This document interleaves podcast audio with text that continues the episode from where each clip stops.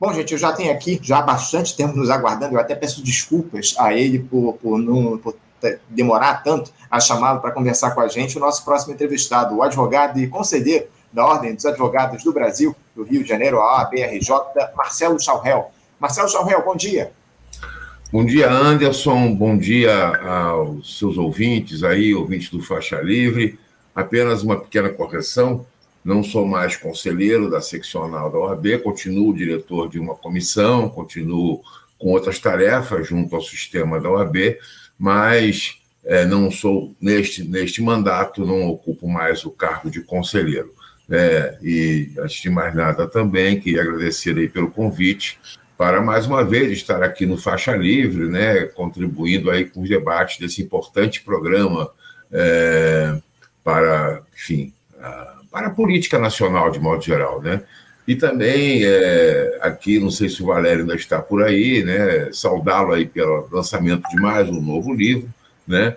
É, infelizmente não vou poder estar amanhã, gostaria muito, o Valério é uma pessoa muito querida, muito cara a todos nós, do lançamento, né, na 13 de maio, 13, sala 2405, aqui repetida a propaganda, mas desejo, como você também desejou, Anderson, que é, seja um ótimo lançamento. O Valério, certamente, sempre muito provocador e instigador nas suas análises né, sobre a conjuntura política nacional, como acabou de revelar nessa, e mais essa intervenção é, aqui no programa Faixa Livre. Mas, sem dúvida, sem estamos dúvida. aqui à disposição.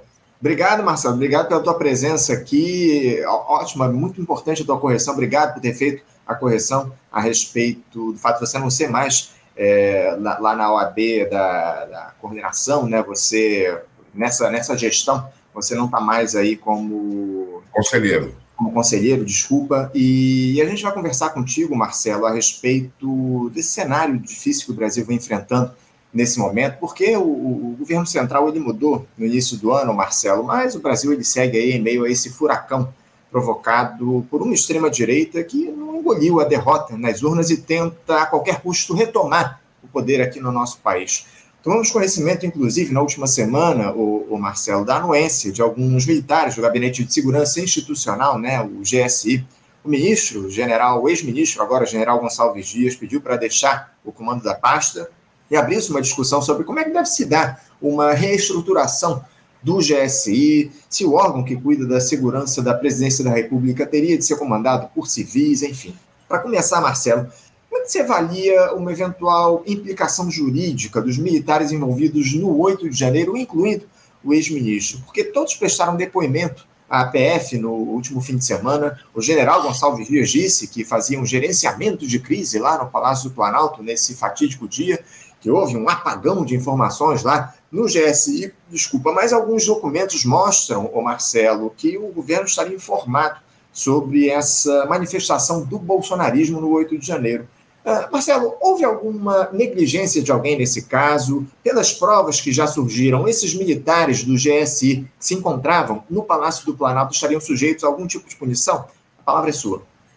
Ô Anderson, é, acho que a gente, para analisar o que se passou no 8 de janeiro, temos que voltar um pouco atrás, uhum. né, um pouco àquilo que aconteceu é, no segundo semestre do ano passado, com mais ênfase, né, e continuou a acontecer, né, particularmente a partir é, de um determinado momento do processo eleitoral nacional que vivemos no ano passado, que foi a instalação daqueles acampamentos né, na porta de inúmeros quartéis, né, inclusive do quartel central do Exército, que fica em Brasília, né, é, onde se instalaram não uma meia dúzia de pessoas, né, Anderson, mas se instalaram milhares de pessoas, né, e isso em vários estados brasileiros, em várias cidades do Brasil.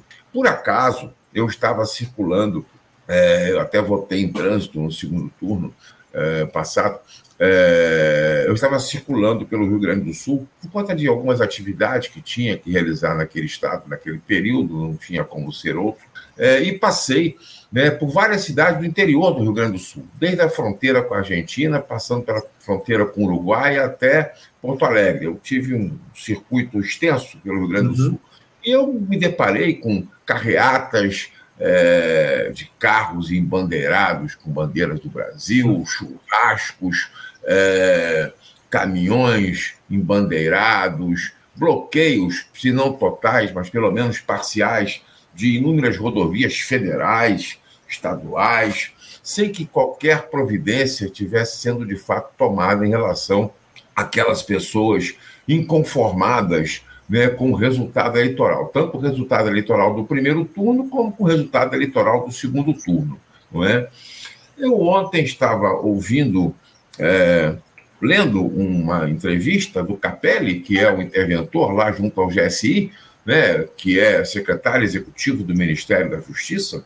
O Capelli dizia que era necessário, que havia indícios né, de participação de inúmeros generais que compuseram a, a alta cúpula, né, fizeram parte da cúpula do governo Bolsonaro, né, nos atos, é, enfim, é, em atos antidemocráticos e golpistas né, de preparação de um golpe no ano passado. E ele cita pelo menos três ou quatro generais, se não me falha a memória. Não vou aqui deduzir quais são os nomes, mas ele, a entrevista do Capelli está aí para todos nós podermos escrutinar. Né? Então, veja só, Anderson, o que aconteceu no dia 8 de janeiro é fruto de um processo, né? de um processo que vinha desde o ano passado. Porque, inclusive, eu acho que o Valério abordou isso na, trecho da entrevista dele, pelo que eu pude perceber, é, a direita foi derrotada eleitoralmente, mas não foi derrotada politicamente né? Já vista, inclusive, aí, de uma maneira geral, né? como é a composição do Congresso Nacional hoje. E as dificuldades que o governo Lula vem enfrentando, o governo Lula 3 vem enfrentando com uma base congressual profundamente adversa e uma parcela extremamente reacionária. Né? Essas pessoas, né, o, o, o, o Anderson, também várias dessas pessoas, vários desses eleitos, né, eleitas e eleitos, estavam articulando um golpe há poucos meses atrás. Né? Alguns parlamentares, inclusive aqui do Rio de Janeiro, lamentavelmente, né, alguns proeminentes golpistas, articuladores de golpe, são parlamentares aqui do Rio de Janeiro, uhum. que produziram fake news, né, produziram, é é é, é, é, é, interagiram com esses acampados né, em Brasília, São Paulo, Rio de Janeiro e assim por diante, né, articulando um golpe. Anderson, a questão daquela bomba que foi desarmada lá perto do aeroporto, quando foi aquilo? Foi pouco depois do segundo turno, não é? Uhum. Estou enganado. Foi um dos episódios. Né? Aquela derrubada, os atentados que aconteceram contra pelo menos duas torres de transmissão em dois estados, acho que um do sul e um do norte, né, que até hoje ninguém esclareceu efetivamente como aquilo aconteceu, né, as informações que circularam no final do ano passado de que havia um grupo de pessoas, dentre as quais partícipes daqueles acampamentos, ou daquele acampamento lá de Brasília, que estavam gestando a colocação de uma bomba numa central, numa subcentral elétrica lá nos arredores de Brasília, com o objetivo de criar um apagão, né, e com isso gerar uma situação de caos, etc, etc.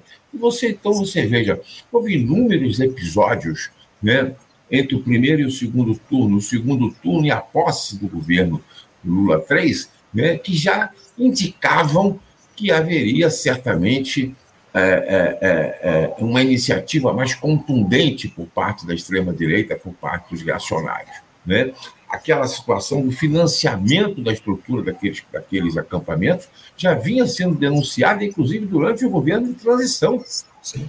É, e eu me lembro de uma, de uma, de uma situação é, que envolveu o governador de Brasília, reeleito, o, governador Banhês, é, e outras autoridades militares né, do governo anterior e do, e do governo de transição, né, com o objetivo de desmontar aquele acampamento em Brasília sem que tivessem conseguido um intento efetivamente né, de realizar aquele desmonte. Né? Então, você tinha todo um caldo, digamos assim, toda uma situação que propiciaria naturalmente, naturalmente algum tipo de facilitaria, propiciaria algum tipo de é, é, é, situação como esta que aconteceu no dia 8 de janeiro.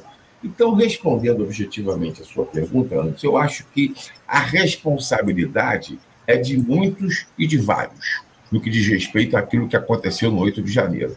Não podemos nos circunscrever a aquelas pessoas, a aqueles militares ou aqueles civis que estavam ali com funções tais ou quais no dia 8 de janeiro.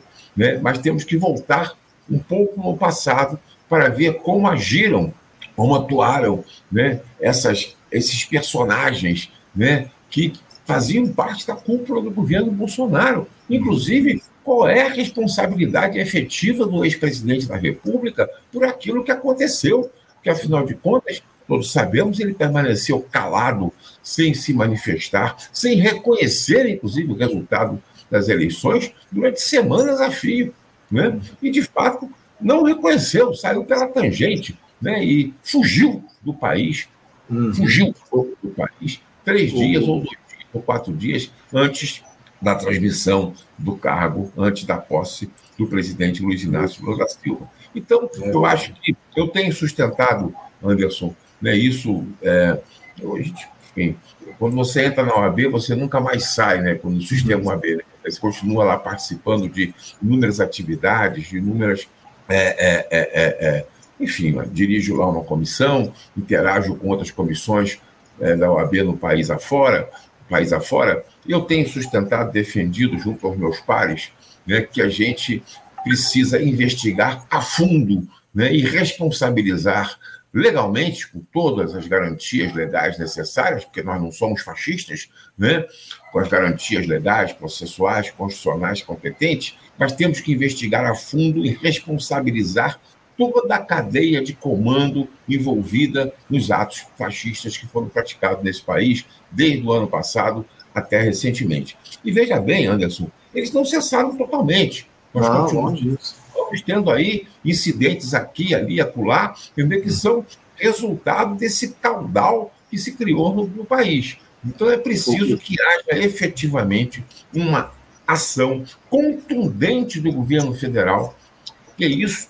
Anderson, não é vingança, isso não é perseguição, isso é um serviço à democracia. Uhum. É isso, nós, isso é um serviço à democracia.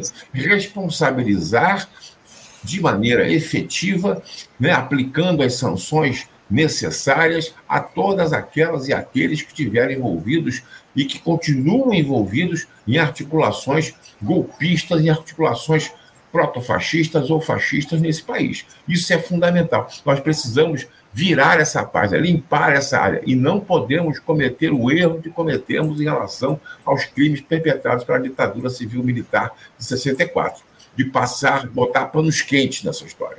Está né? Muito evidente, Marcelo, que, que há inúmeras responsabilidades em relação a esse processo que a gente teve lá no 8 de janeiro, enfim, mas eu acho que uma das frações mais importantes desse golpismo que tomou conta do país é justamente os militares. Eu queria te questionar a respeito do seguinte: como é que a justiça deve lidar com o tratamento dos crimes cometidos por esses militares, Marcelo?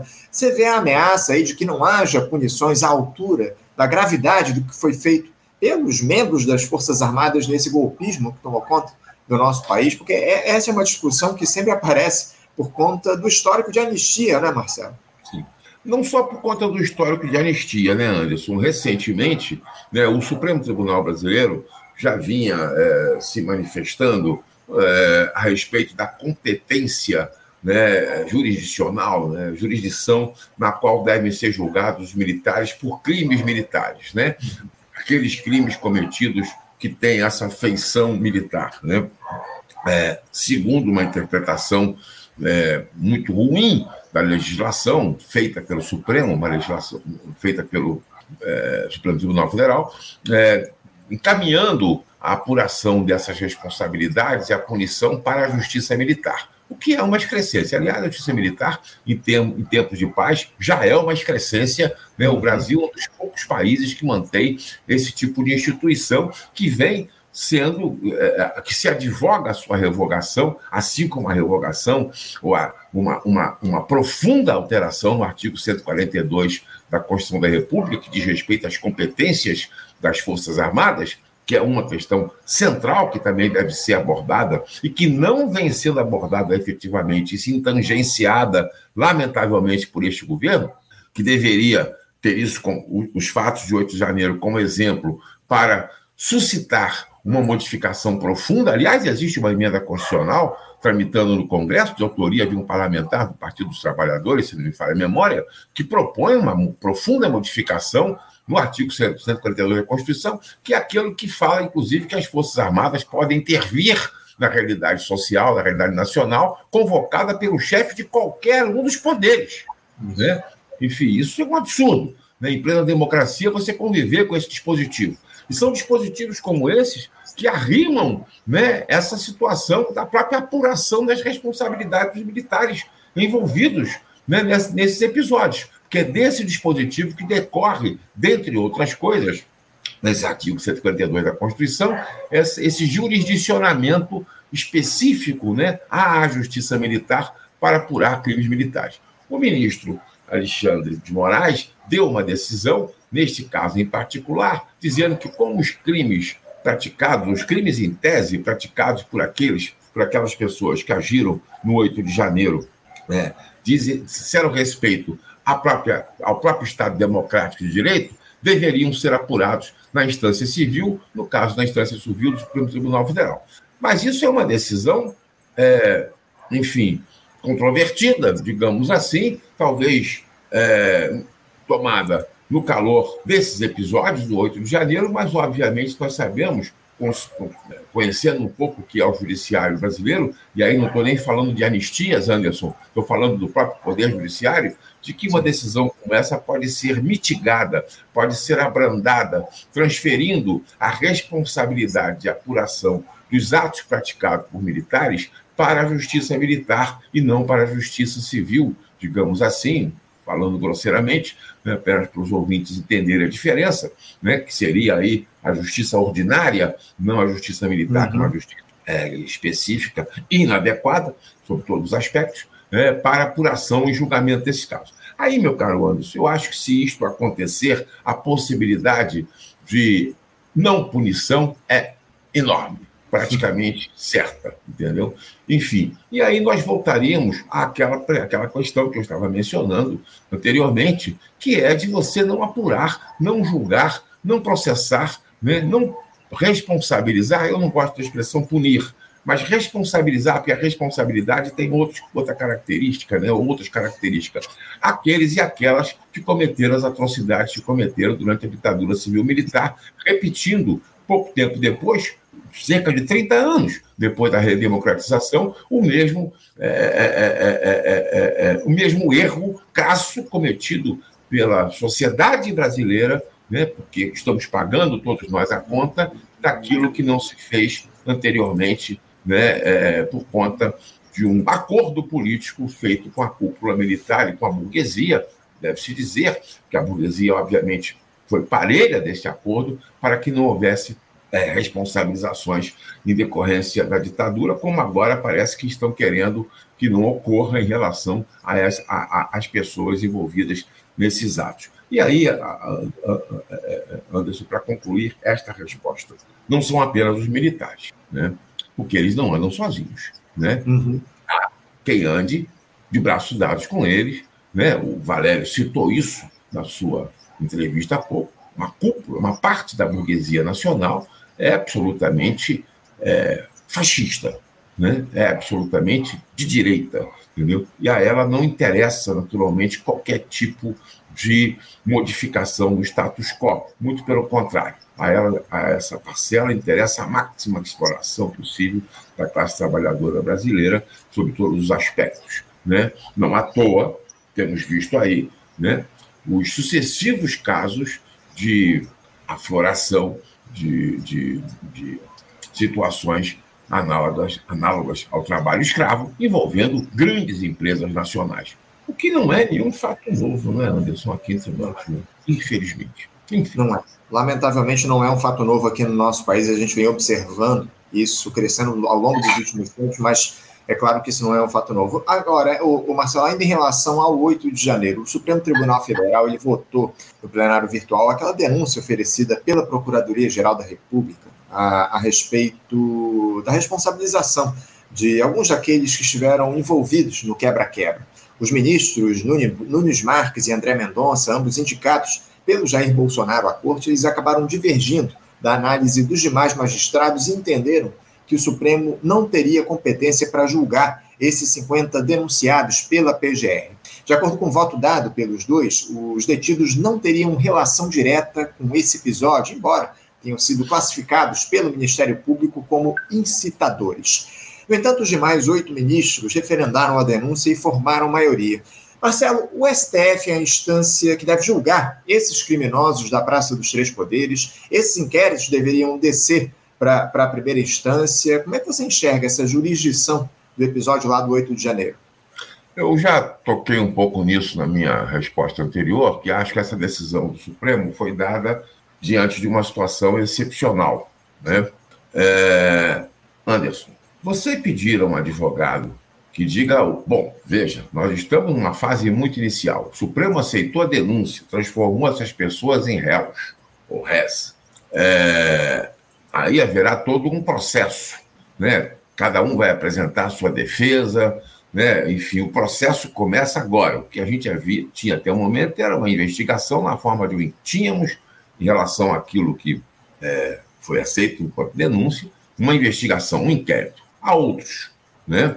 Então agora é que se começa de fato a, a, o jogo, digamos assim. O que havia antes era uma preliminar, né? Falando grosseiramente. Cada um dos réus ou das réis vai poder apresentar suas defesas, dizer isso, dizer aquilo, e a gente não pode prever como o Supremo se comportará daqui a um, ou dois ou três anos em relação a esse julgamento ou a esses julgamentos. Né? Uhum. Se manterá a sua competência, que é o que você está me perguntando, se ele se manterá competente, né, e se entendendo competente para julgar essas ações, ou se declinará a competência para a primeira instância ou para uma corte outra, como seria o caso do Superior Tribunal de Justiça, por exemplo. Né? Eu, como advogado, já um tanto velhinho, Anderson, é, já bastante. É, experiente, experiente. É, eu, eu, eu, acho que sim, acho que talvez Eu já desisti de fazer previsões em relação ao comportamento do Supremo há alguns anos, entendeu? A gente, o Supremo é um órgão político, né? E a sua a própria composição do Supremo que varia, né? O presidente Lula vai indicar pelo menos dois ministros, né? Agora, daqui a pouco, né? Na vaga do Lewandowski, que já se aposentou, e na vaga da ministra é, Weber. Né? E já dizem por aí que o Barroso pensa, o ministro Barroso pensa também antecipar a aposentadoria, então o ministro o presidente Lula poderá vir indicar até três ministros neste mandato. Né? Ministros também morrem. Né? Não estou desejando aqui a morte de ninguém, por favor. É, é, é, e aí se, se abriria uma outra vaga. Então, a, o Supremo é um órgão político, Anderson, e ele julga politicamente, muito mais, às vezes, do que tecnicamente. Né? O Supremo tinha uma compreensão, lembremos, em relação à Lava Jato, até um determinado momento. Um ano, dois anos depois, mudou a sua compreensão em relação à Lava Jato, o que levou, inclusive, à soltura e à absolvição do presidente Lula de uma maneira muito adequada, muito correta e juridicamente é, é, é acertada. Perfeito? Então, é difícil. Eu como advogado, prefiro não fazer é, é, é, exercícios em relação a posturas do Supremo Tribunal Federal. Né? E nós, o Supremo, por mais que ele diga que não, ele é profundamente influenciado pela conjuntura política do país. Né? O que aconteceu lá né, no dia 8 de janeiro, com aqueles meliantes, que era um bando de meliantes, né, desfilando com togas de ministro, né, urinando nos corredores do Supremo, quebrando o plenário. Aquilo afetou profundamente o ethos daqueles ministros. Isso é indiscutível. Né? Talvez, talvez, talvez isso tenha influenciado nessa primeira decisão. Como isso decorrerá, como isso acontecerá, como isso permanecerá ou não permanecerá no futuro próximo ou no futuro a médio prazo, é difícil de prever. Até porque, Anderson, e aí concluo, essa, esses, esses, esses, esses processos estão, estão se iniciando agora. Pode durar um ano, dois anos, três anos, quatro anos, né, até ter um julgamento final. Né? E já houve casos em que o Supremo tinham um entendimento a respeito de um assunto, entendimento esse que permaneceu por um ano, dois, três, quatro, e depois mudou o entendimento a respeito desse mesmo assunto. Então, é muito difícil, né, em relação ao Supremo Tribunal Federal, Anderson, eu te garanto que a minha bola de cristal queimou há muito tempo. Temos de aguardar aí qual, qual será o posicionamento dos ministros lá do Supremo Tribunal Federal. Marcelo, Marcelo, eu quero te agradecer muito a tua participação conosco aqui no nosso programa, ajudando a entender um pouquinho desse imbróglio relativo à questão lá do 8 de janeiro. Muito obrigado por você estar aqui conosco. Eu te desejo um ótimo dia de trabalho e deixo meu abraço forte.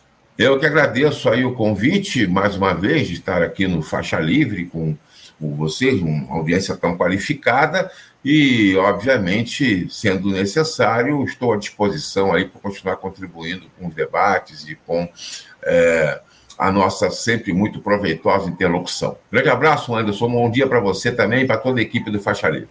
Certamente voltaremos a falar em breve. Bom dia, Marcelo. Um abraço para você. Até a próxima.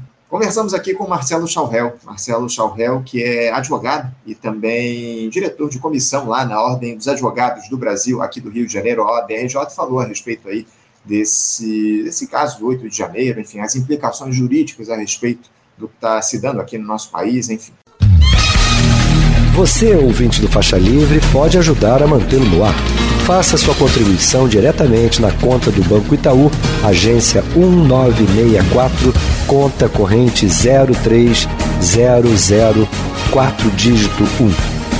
Essa conta encontra-se em nome da Associação de Funcionários do BNDES, a AFBNDES, uma das nossas entidades patrocinadoras, mas seus recursos são destinados exclusivamente para o financiamento do nosso programa. Você pode fazer a sua doação de qualquer valor utilizando também a nossa chave Pix, que é ouvinte@programafaixalivre.com.br. Sua contribuição é fundamental para a manutenção desta trincheira radiofônica no ar.